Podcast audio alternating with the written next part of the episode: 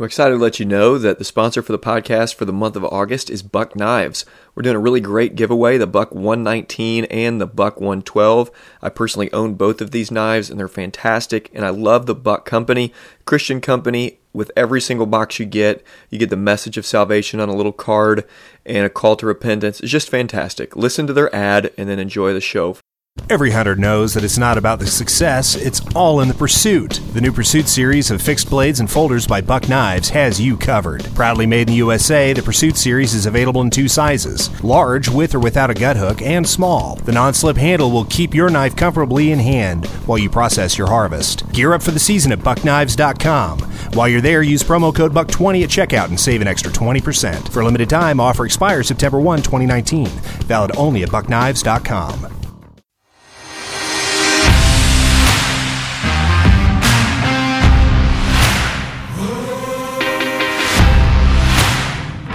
Welcome to the Shepherd's Crook podcast. The Shepherd's Crook exists to provide care, counsel, and resources for pastors.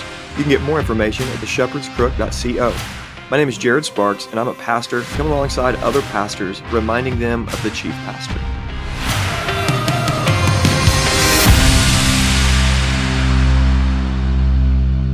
All right, well, welcome to the Shepherd's Crook podcast. I'm really excited today. I get to interview a good friend of mine, uh, Nick Volkening, who has literally, Nick, you have the coolest last name I've ever heard. How many times have you heard that before? Uh, you know, I hear it a lot. Usually, it's uh, it's compared to like Star Trek character, or mispronounced horribly, or both. And uh-huh. so, yeah, yeah, that's a, a a common comment I get.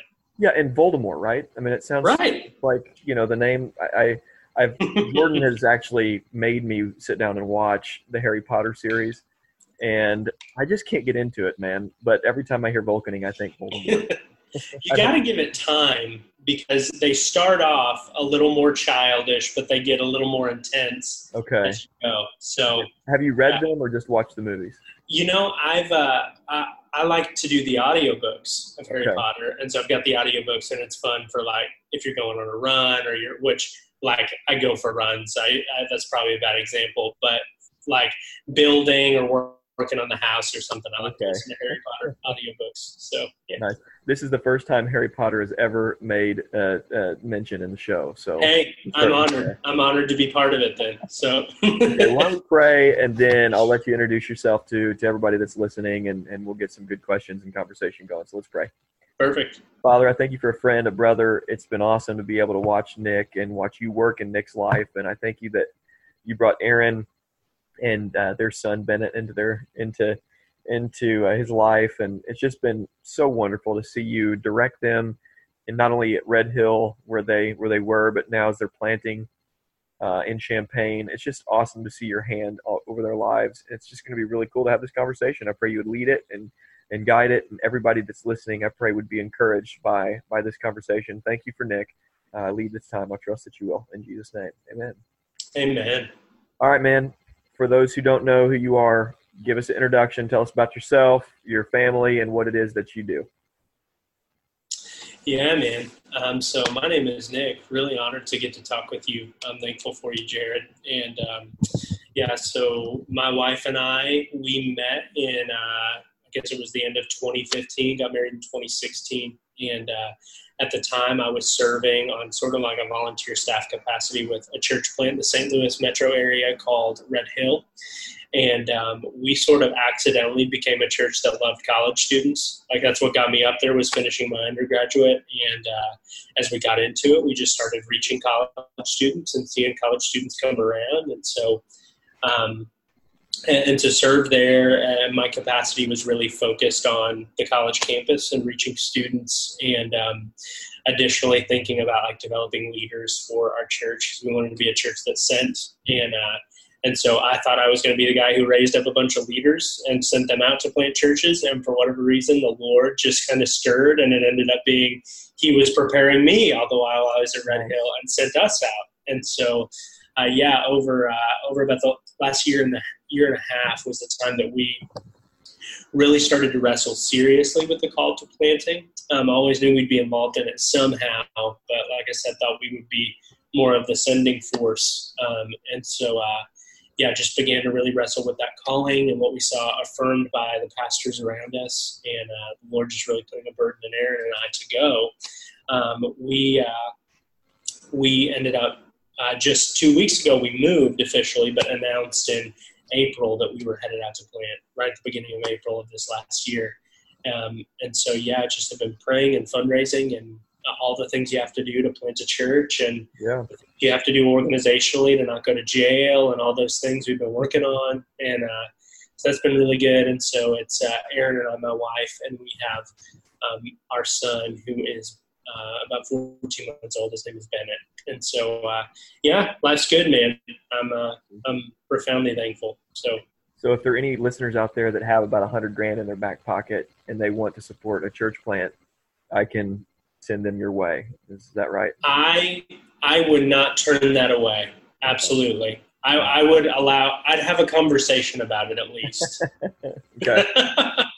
now let's go through uh, a little bit of history here. You, so I first met you when uh, when we were both part of Cornerstone. You came to Cornerstone when you were how old? Junior, senior in high school, something like that. Yeah, I was. I think I was 17 years old when we started attending there. So okay.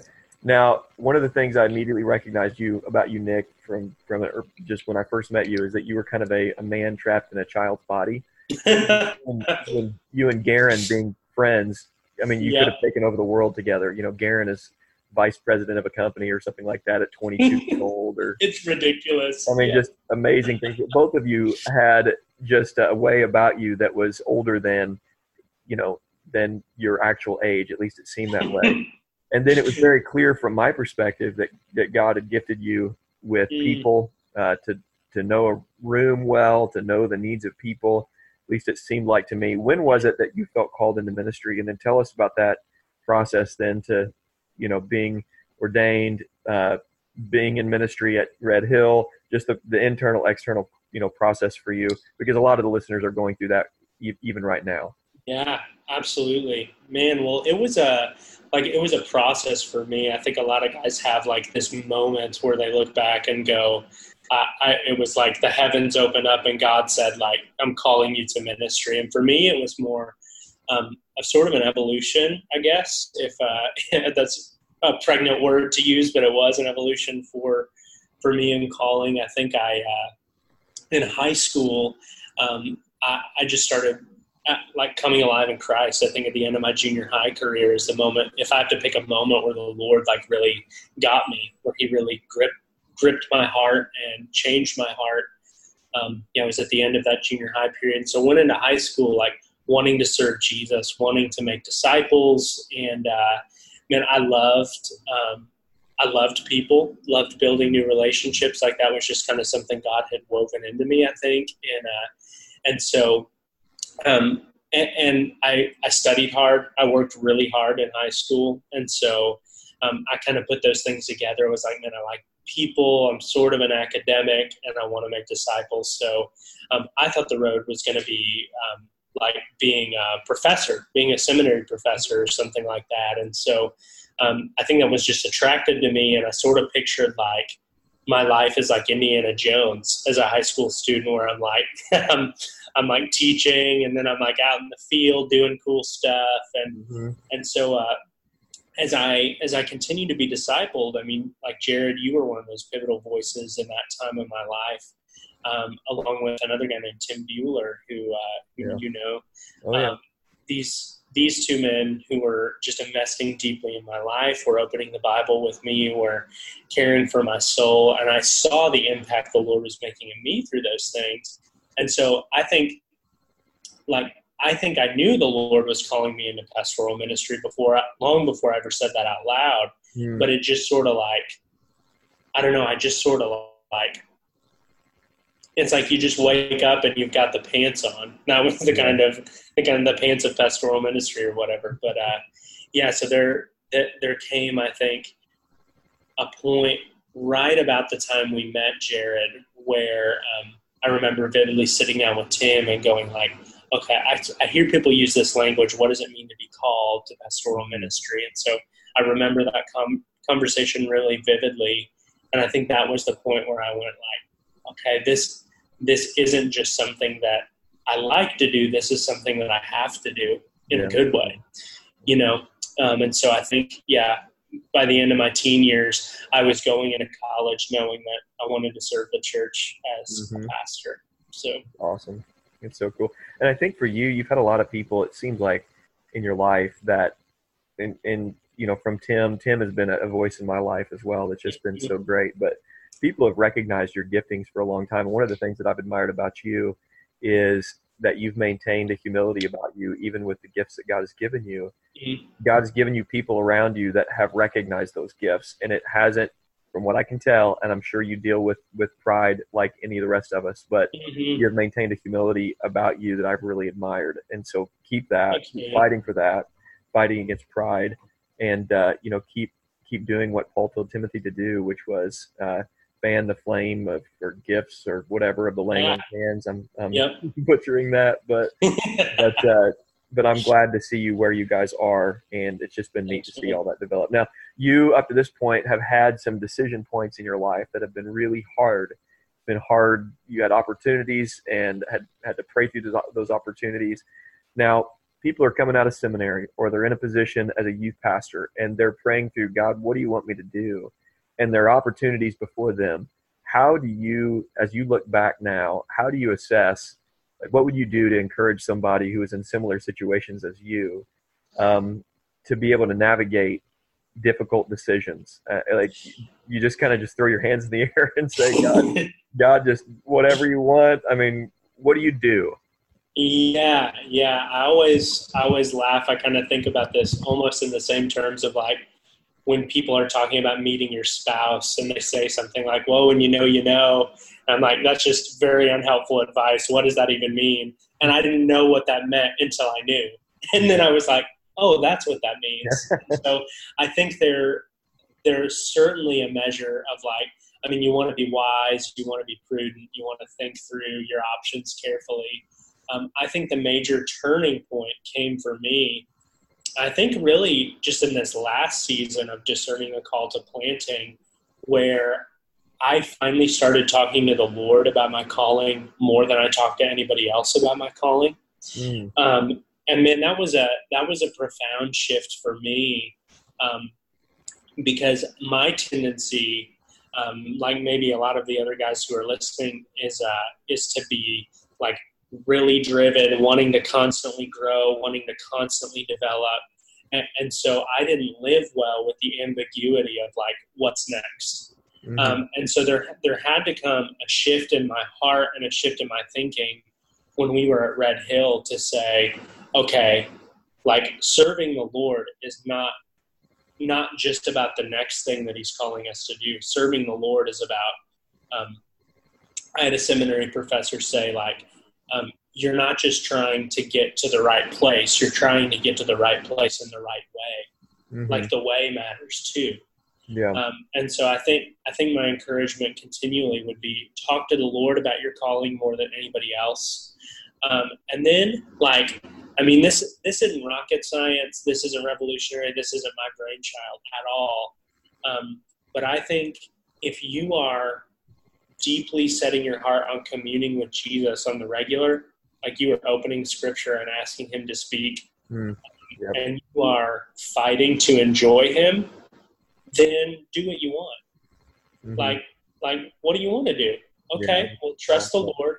Pro- What is it? Proverbs 16 says, "A man plans his way, but the Lord establishes his steps." Mm, He's going to take care of you. So just relax a little bit. It's easy to feel so frantically invested in that, but I'd say, yeah, just continue talking to the Lord, and I think um, in in the right time, at least in my experience, He's tended to to kind of show the next step down the right Yeah. path. That makes sense. yeah absolutely now you are planting a church Mm-hmm. in Champaign, cool city, Illinois, which Illinois isn't a cool state, but you're in a cool spot in Illinois. Yeah, yeah, And probably one of the best places to be in Illinois. I mean, just seems like a, a cool spot. So, it's really cool. uh, but you're you're a Christian husband and a father, and I know your priority is your family. yeah. Now, how are you going to find time to be a planter when you're giving the appropriate amount of time to your family? how are you going to balance that out? Because you have to be a planter. I'm, I'm inverting the question how I normally ask it. I normally ask it, how are you going to have time for your family? But, but because I know you're going to, from the beginning, have your priorities aligned, how are you going to maintain time to be able to be a planter and be on campus and meet all these people? That's a really good question. Um, yeah, I think I think for Erin and I, like we even just this last week, like because you get thrown into a new place and it's like that's when like the rhythms and the practices of your life like really get tested when you get mm-hmm. thrown out of the norm and everything's different and it's really easy to just start saying stuff like well we just got to make it through like this week if we just yeah. make it through this week we're going to be fine and then you say that for 10 years yeah you know? exactly um, and so we had to we sat down um, we have a friend who moved up here with us who's uh, on the core team and so um, she's living with us actually so she was able to sit bennett went to sleep and so she was at our house hanging out where he was and so erin and i just walked uh, walked down to a 24 hour diner and sat over a crappy cup of coffee and uh, and got to and it was holy man it was a holy moment we got to sit um, and just remember like we we have to. Um, not everybody has done it this way. Who we've seen do church planting, but for us, like we've had to say, okay, Friday, a half a day on Friday, Erin is getting time to go be an adult woman, and if she wants to go to a craft store, if she wants to sit at a coffee shop, she's going to do whatever she wants. And then on Friday afternoon, I'm going to get four hours to go and if I want to hop in my kayak or I want to go have lunch with a friend. Um, like we want to have intentional time where we're able to just hear from the Lord and reflect mm-hmm. and pause. And then Saturday for us is a family day, and so um, in unless like like we talk through it on a case by case basis, like we don't have a set list where it's like only if people have died, only if people have lost someone. Right. But for us, it's like we make the decision if I'm going to go be a pastor in that moment, and it's not always yes. Yeah. know? Yeah. Um, and so we just have to think through that in the moment of like, where are we? Do I have to be there? That we we try to think through it that way. Um, and so for us, like, how do I find the time to be a church planter? uh, I, I think the way that I do that is I put the guardrails into my life that say like, okay, here here's like the the lowest common denominator of what it looks like to really invest well in my family. Mm-hmm. Um, and then after that, because I know that that's like secure, I know that's how the rhythms of our life work. Then I get to go, okay, I know like Monday through Thursday, I'm going to push really hard. Mm-hmm. And Sunday is still like Sunday's going to be a work day, but right now Sunday is like, I mean, we don't have. Well, I'm a pastor without a church right now, right. so it's like right. Visiting other churches in the city. We're eating lunch with our core team, investing in them. Yeah. So Sunday is still thought of as sort of a work day for us. Um, and so I know those days it's like I'm going to push really hard, but when it's time to hit the pause button, it's like, okay, that means we hit the pause button. Yeah. Yeah, that's good. So, right now, what are you most excited about in life and church planting? And uh, it may be preaching regularly or just seeing God work or something. And then, what are you most scared of right now? So, what are you most excited about, and what are you most afraid of? Um, I think uh, this is partly wiring, and this is partly because I was just working on it today. Um, I think something that I'm really excited about is um, making sure that we have like systems of shepherding in place that we're able to care for people well, that we're able to uh, like. I don't think this is like my original sentence, but like if the gospel is a stumbling block, I want to remove everything that doesn't have to be there. Like you got to wrestle with Jesus, and I'm not it would be wrong of me to like try to pull that out of the way. But I don't want to make getting connected in our church harder than it has to be. Yeah. And so thinking through some of those pieces has me really excited because I am I, I, I'm good at thinking through like systems and processes, but I'm really bad at like day to day administration.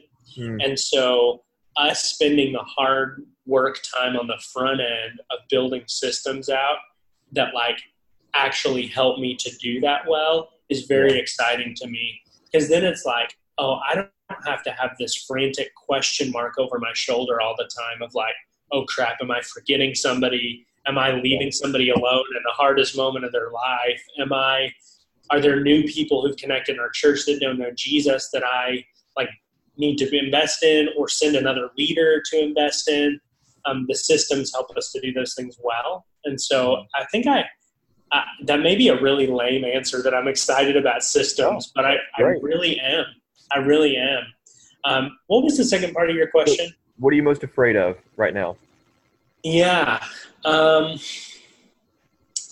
yeah, that's a good question. I think, um, yeah, just like being real honest. I'm like, I'm an optimist, optimist. And so, like, I, going into this, it's like talking to people about church planting, they're like, well, what if you fail? Or what if it doesn't work? Or, and I'm like, I haven't, like, I'm not even thinking about that. Like, we're just excited, you know? But then you get here and you get into the work and you go, like, oh man, this is like actually kind of hard sometimes. It's really fun sometimes. Yeah. And then sometimes it's like, oh gosh, we didn't like, there aren't any familiar people here yet. And like, that's hard on my wife. And like, you start feeling those moments and you're like, what am I even doing moving to a new place to do this? It'd be so much easier to just go get a job on a megachurch staff than what I'm doing. And so I think the fear comes out as like, oh gosh, this is like, th- what if what if I can't do this? Like Yeah. I guess that's sort of the fear that's bouncing around in my head at times. And uh, yeah, I think I think the last season has been the refining process of going like like fear doesn't mean you're not doing the thing that God has called you to do. Mhm. Like Yeah. like fear is either an opportunity to like run to Jesus and like I think cling to him in the thing that only he can pull you through, or Mhm. it's an opportunity to like hit the eject button and tap out. And Yeah. and we're not doing that. So yeah, Again, again, man, that's good. That's good stuff. Now, you've been before planting. You've been at Red Hill for how many years now? You've been at Red Hill for three years.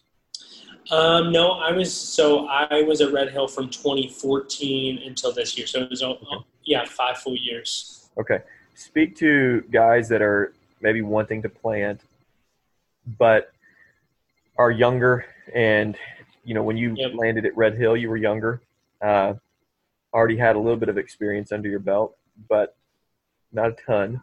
No. What was the advantages of being at Red Hill for four years rather than just going and just trying to plant? And give just a word of encouragement for young guys uh, who um, maybe wanting to just get ripping and roaring and, and getting after it, and encourage them to pump the brakes a little bit and maybe get connected at a church that uh, is somewhat similar to Red Hill or something like that. Just speak to the advantages of being at Red Hill for those four years. Definitely. Um, well, I think you mentioned like meeting me and like feeling like there was like this humility about my giftings. And I think there's like truth to that. I think the Lord had done that in me at an early age. But there was also like, I mean, when you're good with people, like it's just sort of easy to front a little bit. And Yeah. so it, it's it's easy to like feel the adrenaline of using your gifts and think that that's enough to like go do a thing. And so I think for me, the process I had to go through is like really, um, really kind of looking myself in the face and going, there were some, there were some major areas, Jared, where it was like my, my character afforded me opportunities or I'm sorry, my giftings afforded me opportunities that really my character had no business accepting. Yeah. And I was just, I was like serving in the worship band and dating real poorly, doing like romantic relationships really terribly. And I think like right before that preparation series, um, that preparation season was really like the darkest moment of my life of going Mm. like, holy crap, like who even are you, Nick? Like you're you're you're living like two different people. Um, and that and that was heartbreaking for me. And and truthfully, like I mean, some of the guys coming out of seminary or thinking about going and planting right now, like you may be further along than I was in that. Like maybe you're really who you say you are, and praise the Lord.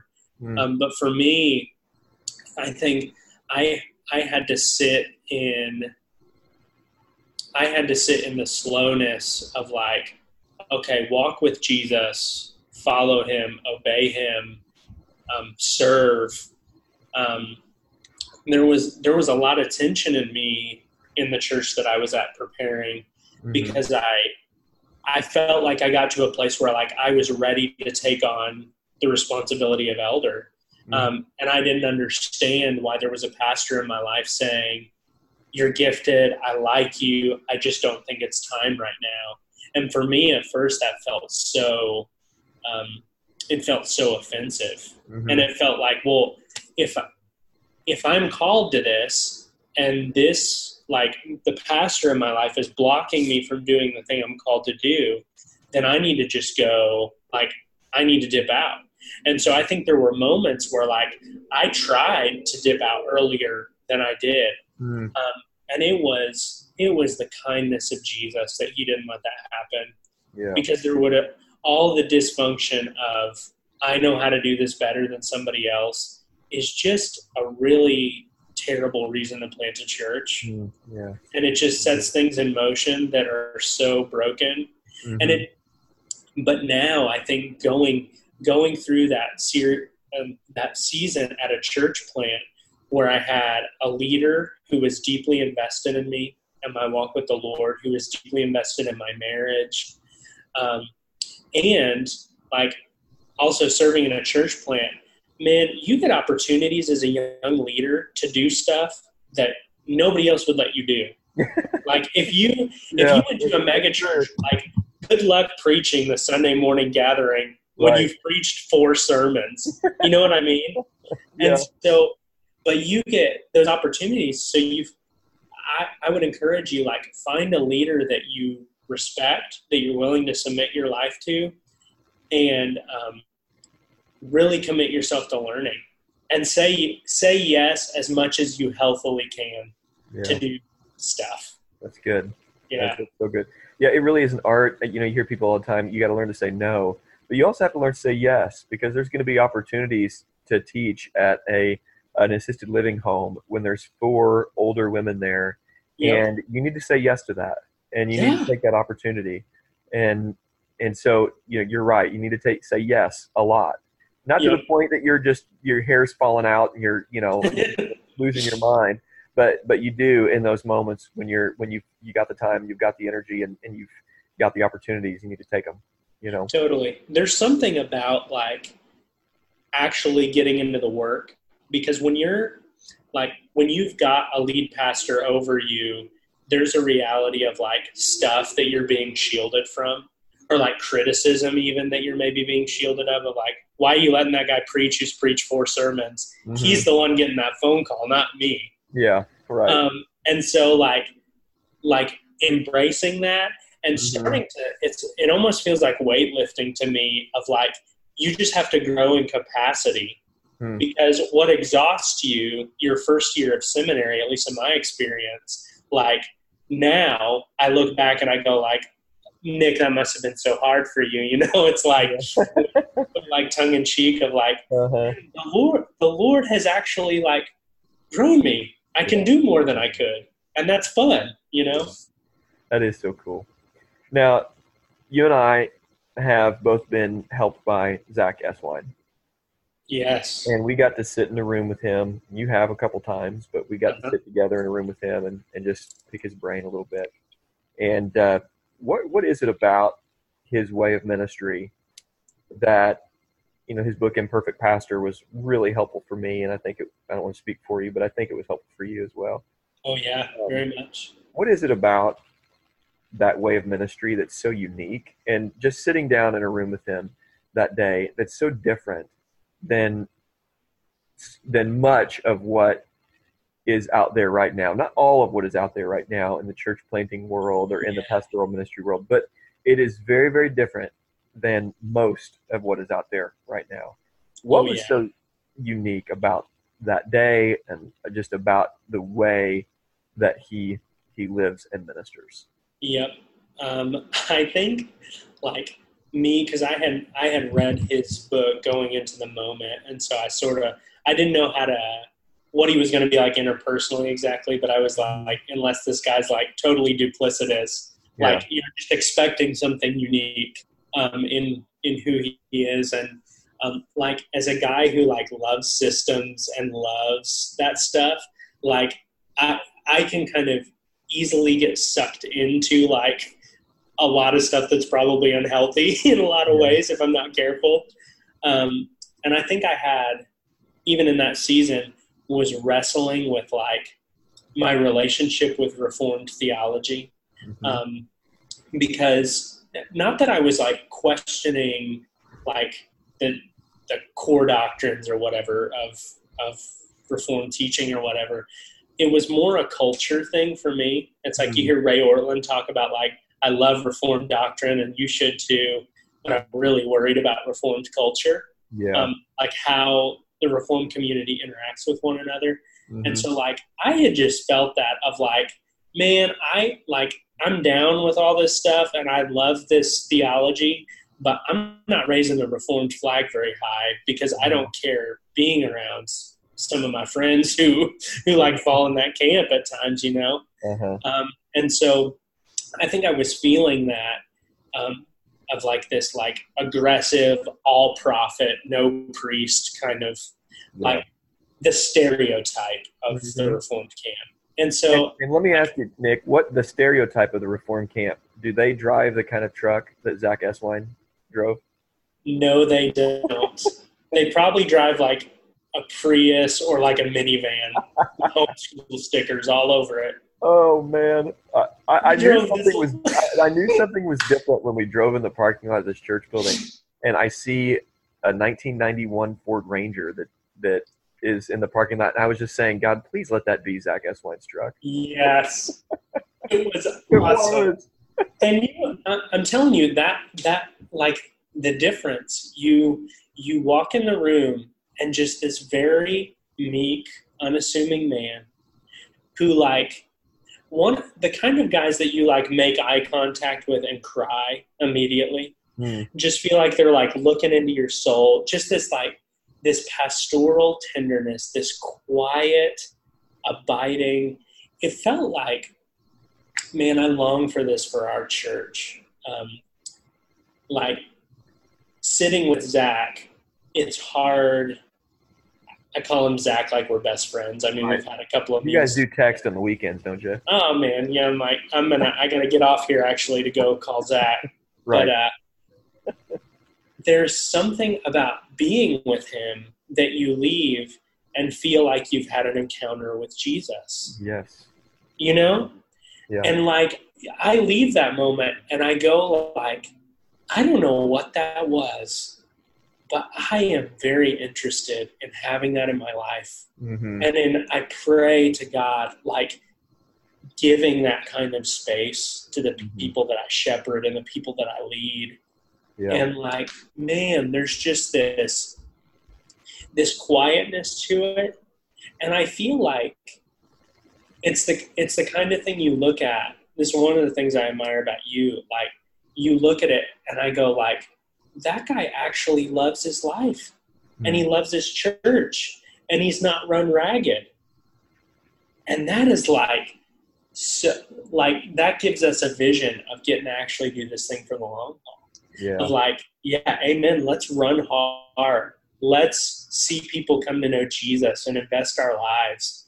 Yeah. And like, let's actually have them something something to invite them into that's genuinely compelling. Yeah. That's genuinely a life that's actually born out of abiding with Jesus. Mhm. You know, that's what man, me and my wife have just been talking through and wrestling with of like, man, we just more than anything, we want our home to be a place not where we just put on good performances of hospitality and cook great meals, but a place where people come in and they sense the presence of Christ. Amen. And like that comes only from on high.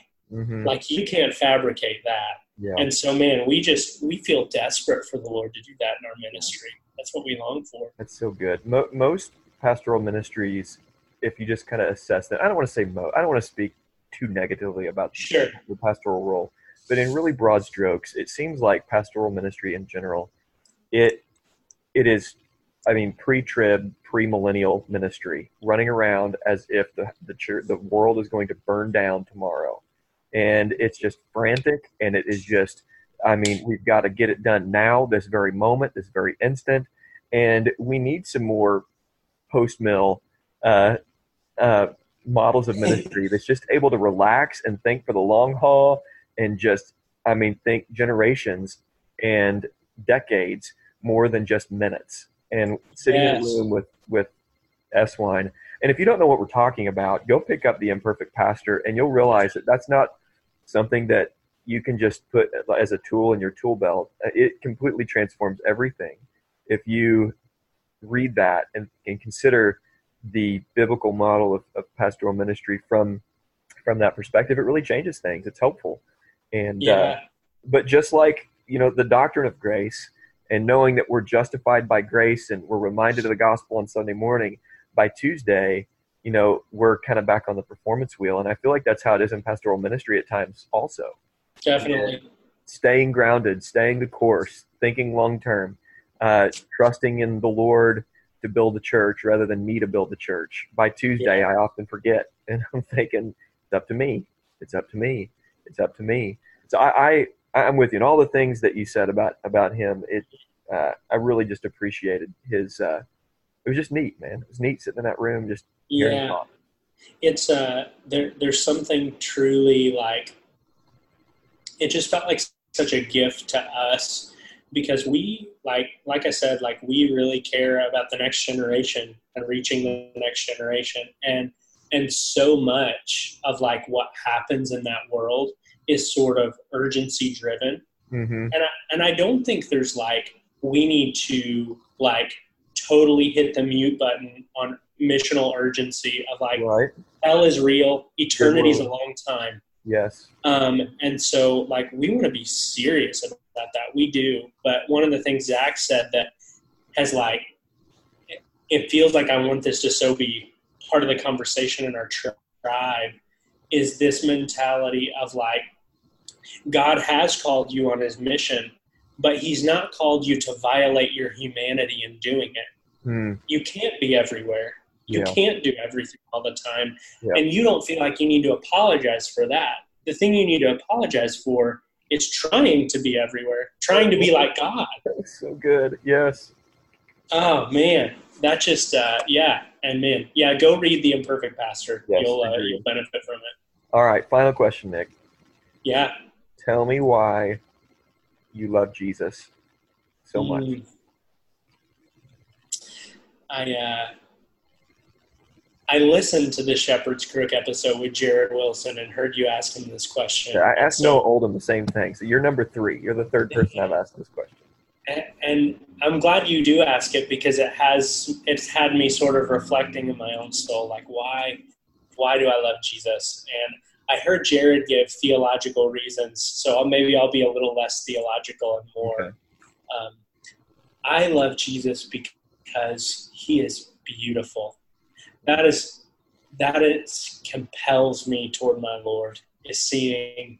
Um, I'm finishing up the Gospel of John right now. I think it's I think it's John 18 or something, where uh, Peter denies Jesus, uh, and he's standing by a charcoal fire. And then you get to John 21, and there's Jesus sitting on the shore by a charcoal fire. And the way that he restores him, like the tenderness and the beauty of that moment, I'm like, man, Jesus could have restored him in so many ways. Mm.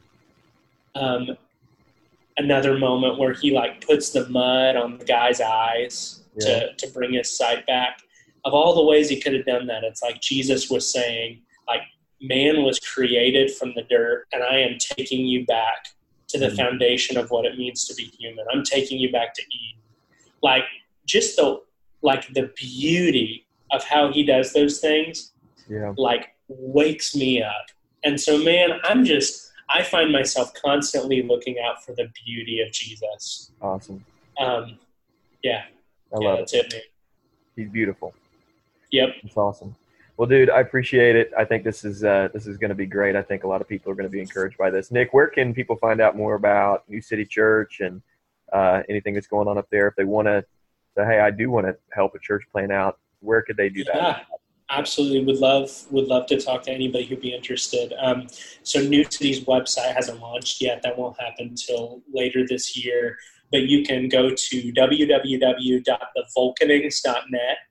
Um, and that's really the best place to connect with us right now. It'll talk about our church planning journey on there some. And then uh, New City CU on Instagram um, if you want to keep up with like what's actually happening in the life of our church, that's a good place to do it. So yeah, the Volkenings.net and then New City on Instagram. Great. Well, thanks so much. Thanks everybody for listening. And Nick, appreciate it, man. Yeah, thanks, buddy.